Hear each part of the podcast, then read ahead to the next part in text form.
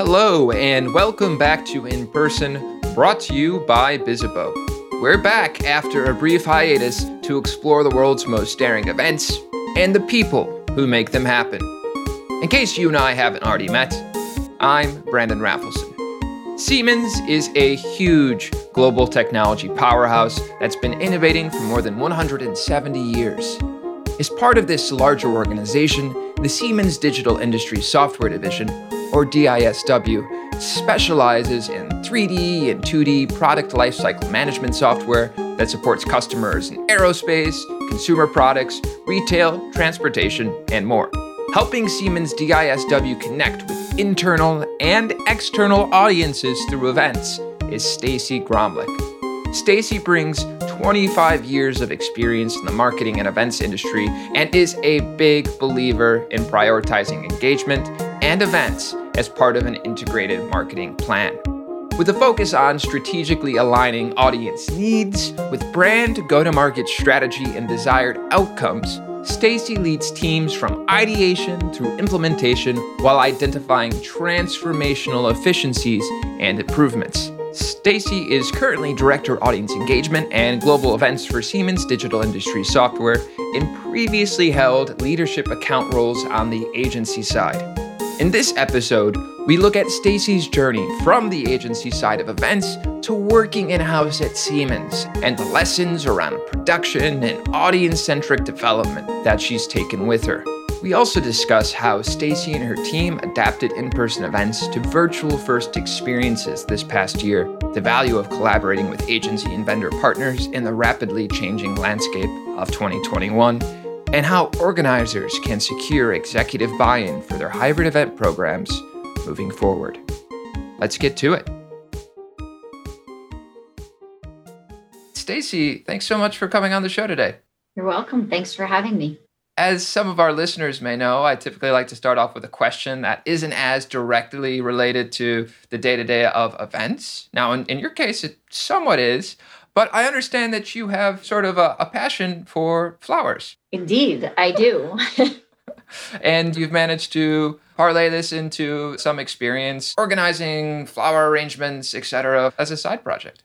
Yes, absolutely. I do love flowers, always have. And at some point, in life, I decided that I would start arranging them. I was getting married. I decided to do my own flowers for my own wedding. Oh, wow. That was the big moment? It really was. And people thought I was crazy. I worked in New York City. There's a flower district in New York City that's a wholesale flower market, and it's an entire block. And they sell to all the florists all over the tri state area. And someone introduced me to it, and I thought, wow, I, I can do this for my own wedding, which I did which slowly but surely turned into a side business. And I had done it for probably 15 years on and off whenever I could throughout my corporate job and travels for friends, friends of friends of friends, really through word of mouth. Wow. That's amazing. So, what would be one of the most overlooked flowers, in your opinion? I would say carnations are probably the most overlooked flower. They're used as filler. Most people can't stand them. It wouldn't at all be what they would choose for a wedding, but there's so many different varieties of them where they can look like roses and they really create a lot of texture and movement in a bouquet and or in flower table arrangements and they're really really inexpensive. So don't discount them Who'd have thought carnations? They're the support player. they are. They're really like the poor stepchild of flowers, but they really do provide great filler and greenery. You can make amazing cascades and textures and colors with just greenery, not using any flowers at all.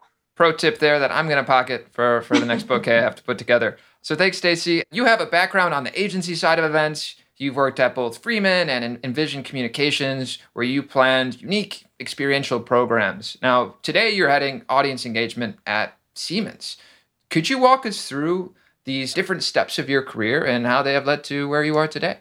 I started out as a journalism major in college thinking that big news was ahead of me. And what I recognized through that process, and as I started on early in my career, was that I really liked designing the experiences. I really liked gathering the information and insight and editing it together to be able to tell an overall story that evoked an emotion in somebody or that influenced or to get somebody to think about something in a different way. And that essentially was through news and news stories.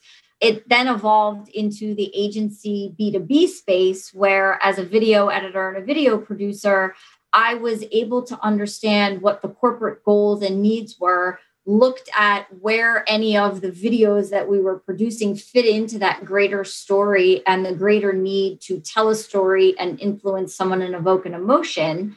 That slowly but surely led to then producing the overall events, then into sales and marketing roles, and essentially the underlying piece in everything in my career and each of the stepping stones has been understanding what an audience needs and how we're going to either influence those needs, connect with those needs, solve a particular problem based on the engagement strategies we choose to engage them with. And so, coming from the agency side, that's what we did for our clients and our customers. Siemens, having been one of those customers in my agency experience, and really trying to understand how they were going to market the different audiences that they had to engage and in what ways, and then what were the outcomes that they needed out of engaging those audiences, and then designing programs, whether it was communications continuums or campaigns or actual physical event strategies to engage those people in order to get them to do, think, feel, know what the corporation needed them to at the end of any given engagement or touch point.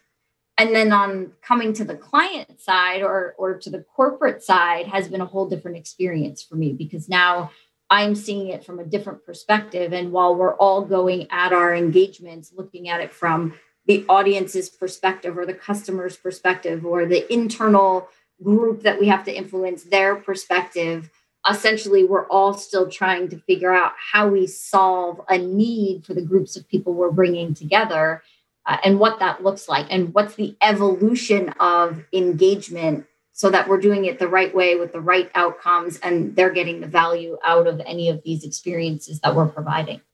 Wow, it's quite a journey. And I can't help but remark on just those origins on the video side, on the journalistic side, and just how relevant they are to today's virtual world that we're in.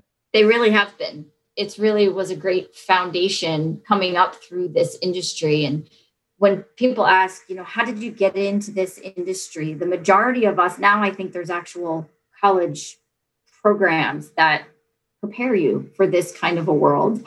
But when i was coming up through school that wasn't the case at all. It was sort of you got out of college and if you weren't going to do the journalistic piece of it and be a writer and be on the news you looked to say well what else is there? And then you kind of fall into this category of agency world, but then it's intoxicating. It's not something that you, you really want to get out of ever once you're in it.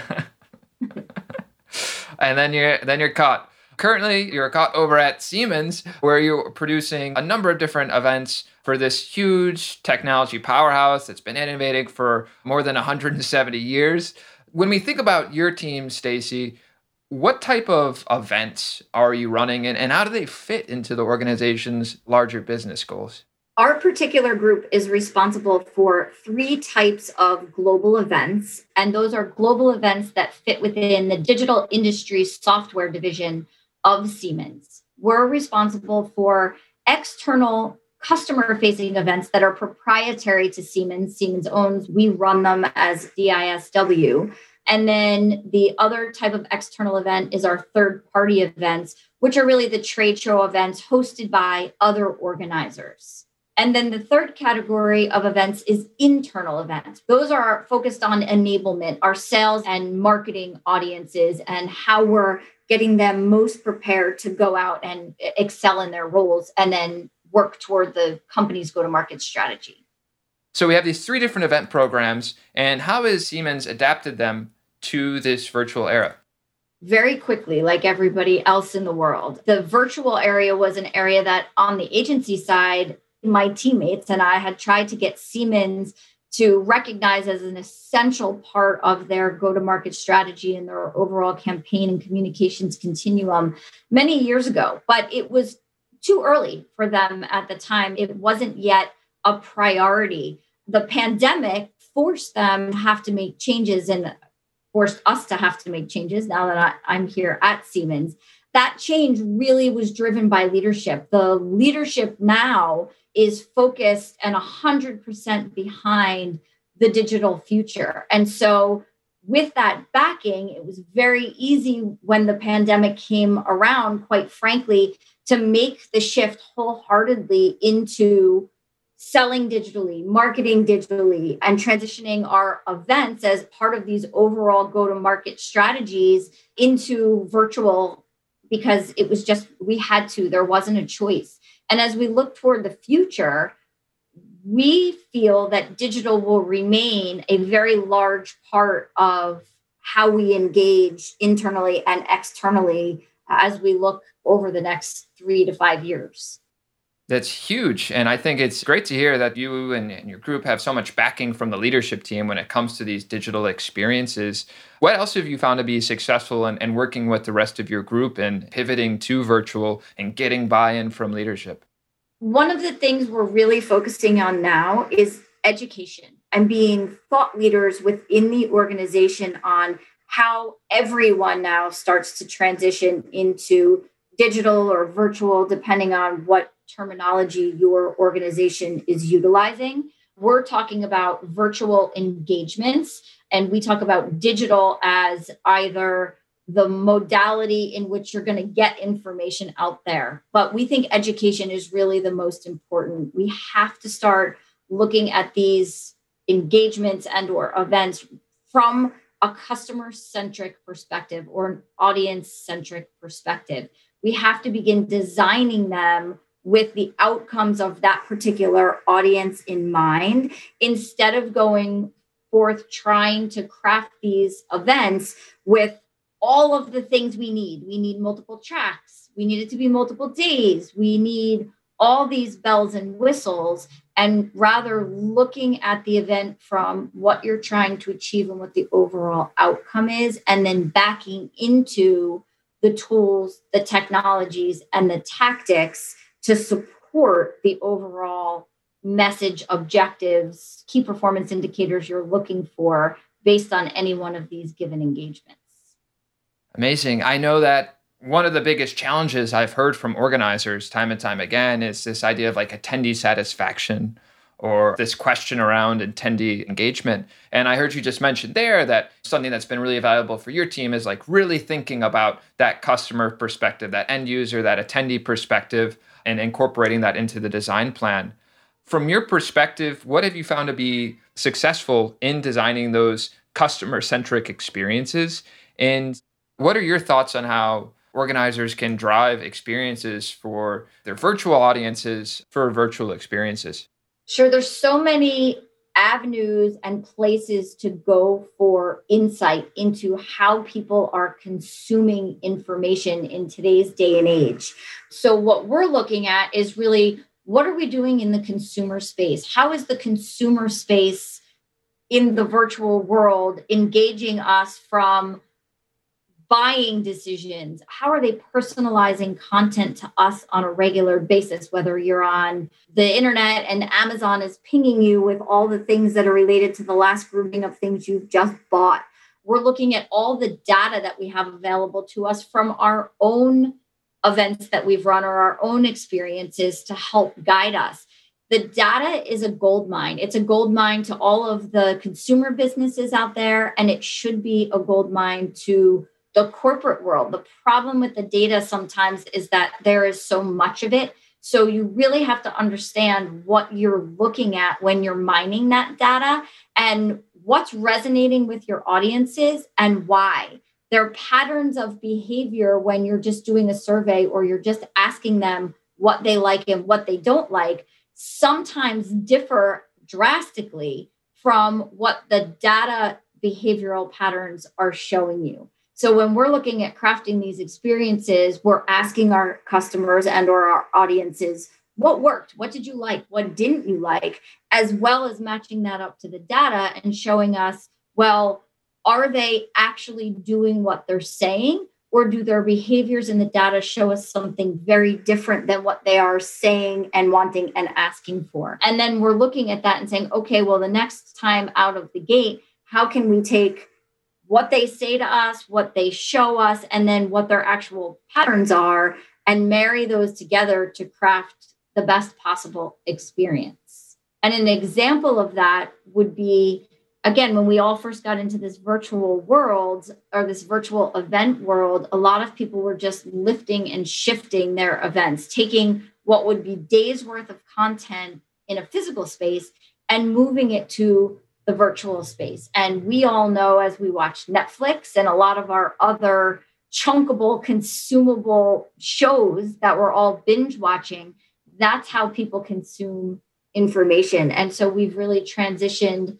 the direction of our events to be some engagement, some interactive, some live stream, some you can't miss particular points in time, and then the rest of it to really be very consumable on the attendees' own time so that they really can consume only the data they want in a personalized manner as it relates to them and the, the challenges that they're trying to solve and in the time frame that most works for them based on their time zone their business day and just where they are consuming that information. Are they on the bus? Are they on the train we know most of us are sitting at home these days so just really trying to give them the best experience in the most flexible format that we can for sure. And we were just talking before this conversation a little bit about some of the programs over at Siemens and the ones that you've been working on. And we're coming up to a year, depending on how you're marking your calendar, since we've all had to make this shift to virtual, since we've all had to live with the pandemic in our day to day. And with that, it sounds like in May, another huge event is coming up on the calendar. This year, you're not only going to have uh, this big flagship event,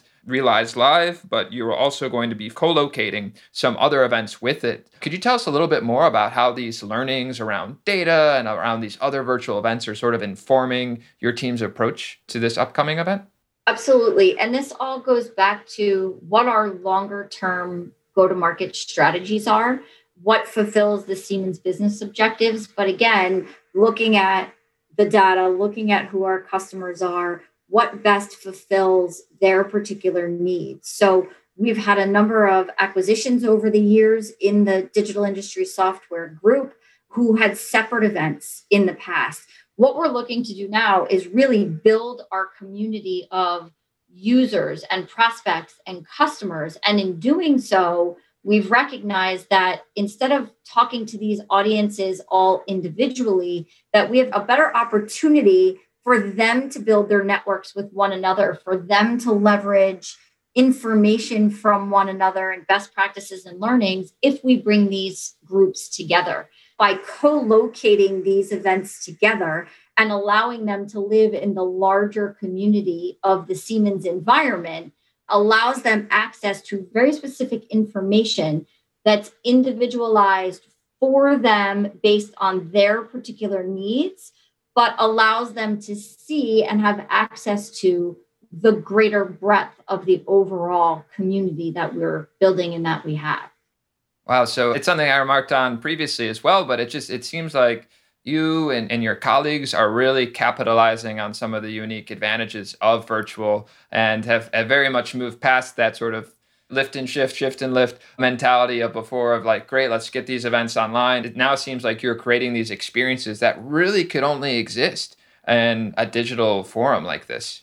Yeah, it'll be really interesting to see how everybody's doing it as we go back to the physical space and what hybrid essentially will mean to each of the different organizations out there the way we're looking at it is really the crossroads between the virtual space and the physical space. And I think as we go back to that world and we inch toward going back to physical events, we're really going to have to look at what are the audiences getting in a physical space that they don't necessarily get in the virtual space and how will we create and craft experiences differently for each of those modalities, but with a crossroads of audiences and communities still coming together where the physical and where the virtual space meet, crossover, connect.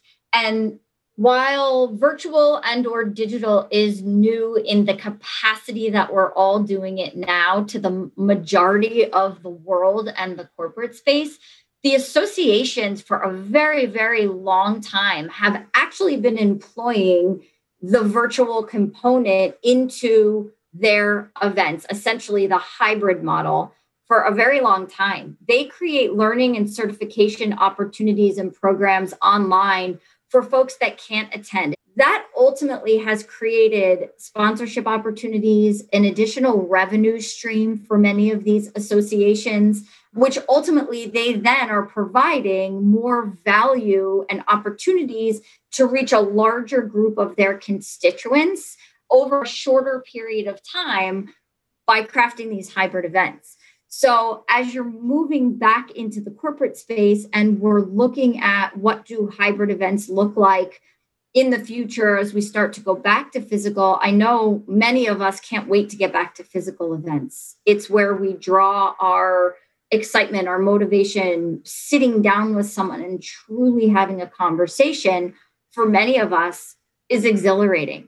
However, for lots of other folks, the hybrid model or the virtual space provides us the ability to really reach out to people who maybe we wouldn't capture in that physical space. So it allows us to reach more people, more of the right people. It's not just about growing an audience, you know, and how many people attended or registered, but it's about reaching the right groups of people in the right moment in time solving for the right needs of those particular customers. So it, it's a lot of complexity there. But if you're thinking about your experiences in that way, then you're looking at, wow, well, we've got a physical opportunity to bring a certain group of people and craft an experience that leads them to this particular outcome or these particular objectives or this particular value. We've got the opportunity to also capture the people who can't come and provide them perhaps a similar experience or a different experience. And it also creates a secondary revenue stream for a lot of people where in the corporate space, that's not really been thought of in the past as an opportunity. But again, the associations have been doing it for a long time. And we certainly see it as an opportunity, again, to reach more of our customers and our audiences more often throughout the year, more intentionally in where they are in their journey with us and the problems that they need us to help them solve. The virtual and digital space allow us to do that much more easily than the physical space did. Definitely. You know, I think one thing that's particularly exciting is, as you mentioned, it's opening up access to larger audiences. There are huge revenue and bottom line benefits there. From your perspective, what do you think is helpful in sort of getting that buy in or, or proving that potential ROI to leadership? Some of the challenges that I think we're all facing is how to educate the people on our teams, the leadership above us on really what the opportunity of engaging people in the digital space is. And we are very lucky at Siemens that we have an upper management team who really buys into the opportunity of digital and virtual and how we really are very intentionally connecting with the right audiences at the right time through the right modalities and really support this whole transition pivot if you will. I know everyone hates that word but to digital it increases costs for sure. While it lessens costs in some areas, it increases costs in other areas.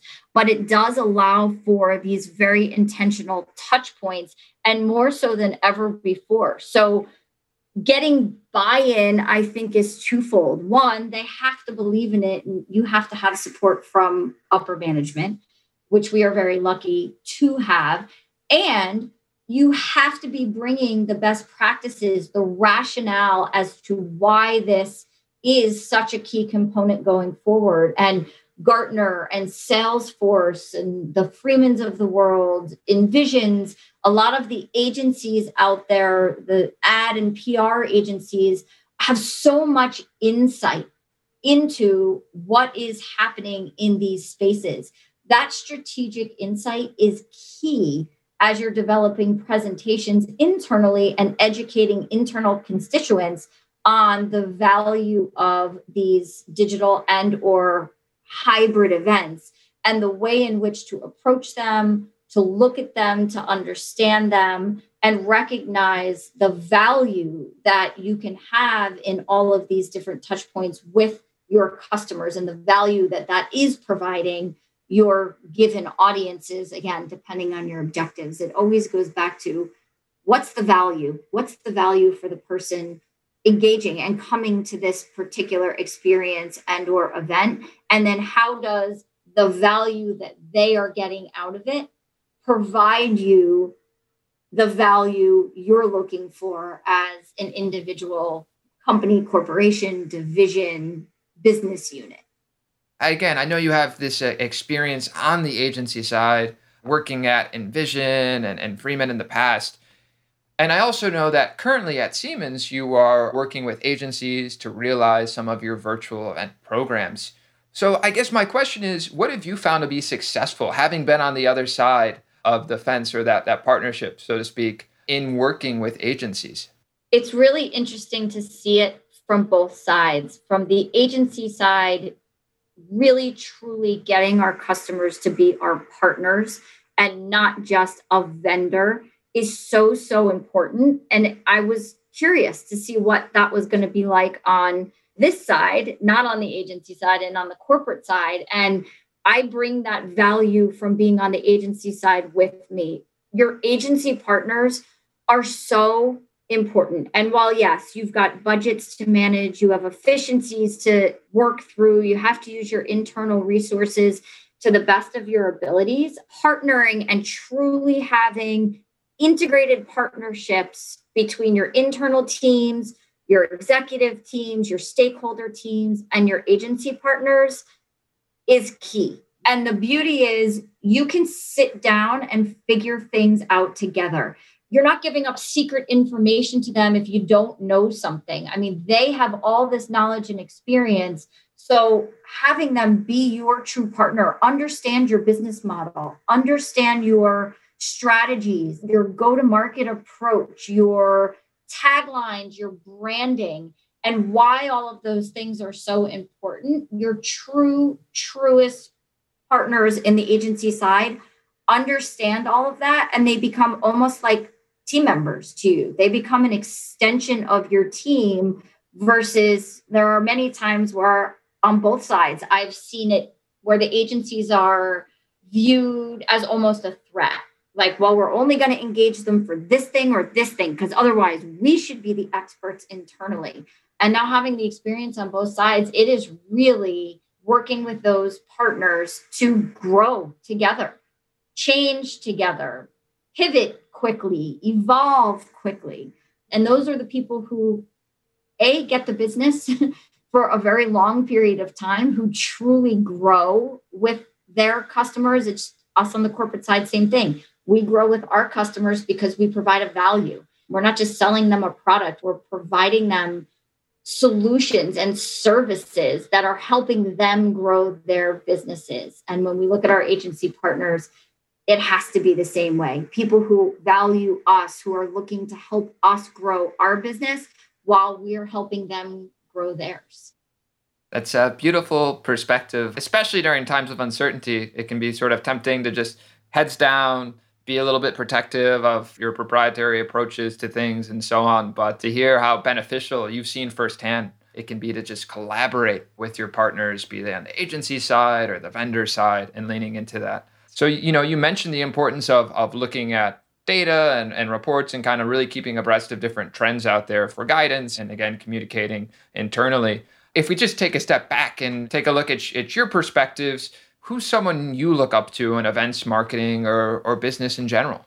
There's so many people that I have looked up to or gone to for insight or who have influenced me in my particular career. I can answer this a few different ways. When you're just looking at insight and inspiration and what the overall industry is doing, and you're looking for specific insight on events or engagements or experiences, we look to our agency partners a lot. We look to the associations out there, MPI, Event Marketer. We look to the consumer space, what's happening with concerts, especially during the pandemic. Are groups of people getting back together in the consumer space? They're not. That drives a lot of then what we feel comfortable in the corporate space doing. Then there's the personal perspective and who has influenced me most as I've moved up through my career and where I go for personal support and or inspiration. And really, every company that I have worked for, I have chosen to take the job or make the leap because there was either an immediate or direct person that I'd be reporting to that I knew I was going to learn something from, that I was going to be able to grow and better understand a particular piece of the industry from that particular individual. And we're very lucky in this industry that everybody wants to see other people grow and evolve. And the information, whether it's industry specific or it's consumer specific or it's your own personal career driven specific information, so many people are willing to help. And we all are very driven individuals. So the pandemic has really shown us that we can cross pollinate a lot easier than we have in the past. We as industry executives and or leaders and or divisional managers can go out and talk to people in our positions in perhaps even competitive industries to gain insight and information. And it's really opened up so many doors to be able to cross collaborate and to learn and to share and to grow than ever before. Awesome. What's one piece of advice you would, might give yourself? Say if you're earlier on in your career, just forging ahead in your path to where you are today. If I had to tell my younger self something, it would certainly be to take more risk, have less fear. And I think right now, if you're just starting out in this industry or if you've been in it for a long time, the pandemic and our current situation has given us the opportunity to take risks when it comes to experiences in the events world. We have had to do different going virtual has allowed us to try things we never would have tried before because we were on a good trajectory. Things were working. But this has given us the opportunity to try things, to fail at things, to learn from the data and the insight on things, and then to be able to very quickly do something differently the next time out of the gate. So, as we continue on this process, we should just be less afraid, less afraid to ask why, less afraid to keep things the same, and certainly less afraid to not know what it's going to yield and take more calculated good risks than just throw caution to the wind. I think that's uh, definitely words that a lot of our listeners could relate to and find some empathy with as we navigate this period. Well, thank you so much, Stacy. Really, really great speaking with you. Uh, how can our listeners keep up with with Siemens and all of the great work that you and your colleagues are doing? You can go to www.siemensglobal.com or for our particular digital industries software group, sw.siemens.com. All of our events are listed, our external facing events are listed on the website.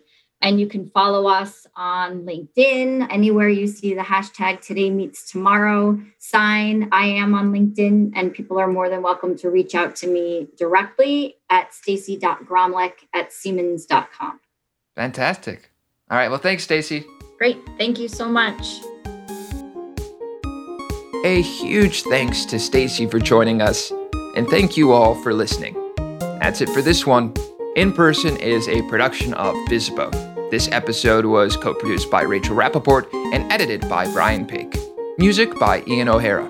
If you like In Person, please do all the things that podcasts typically tell you to do subscribe, rate, review, and share the show with your colleagues and friends. If you'd like to share some feedback for In Person, please drop us a line at in-person at bizzabo.com. You can also find full transcripts of the show along with key takeaways at inpersonpodcast.com. Until next time, I'm Brandon Rafalson, and this has been In Person.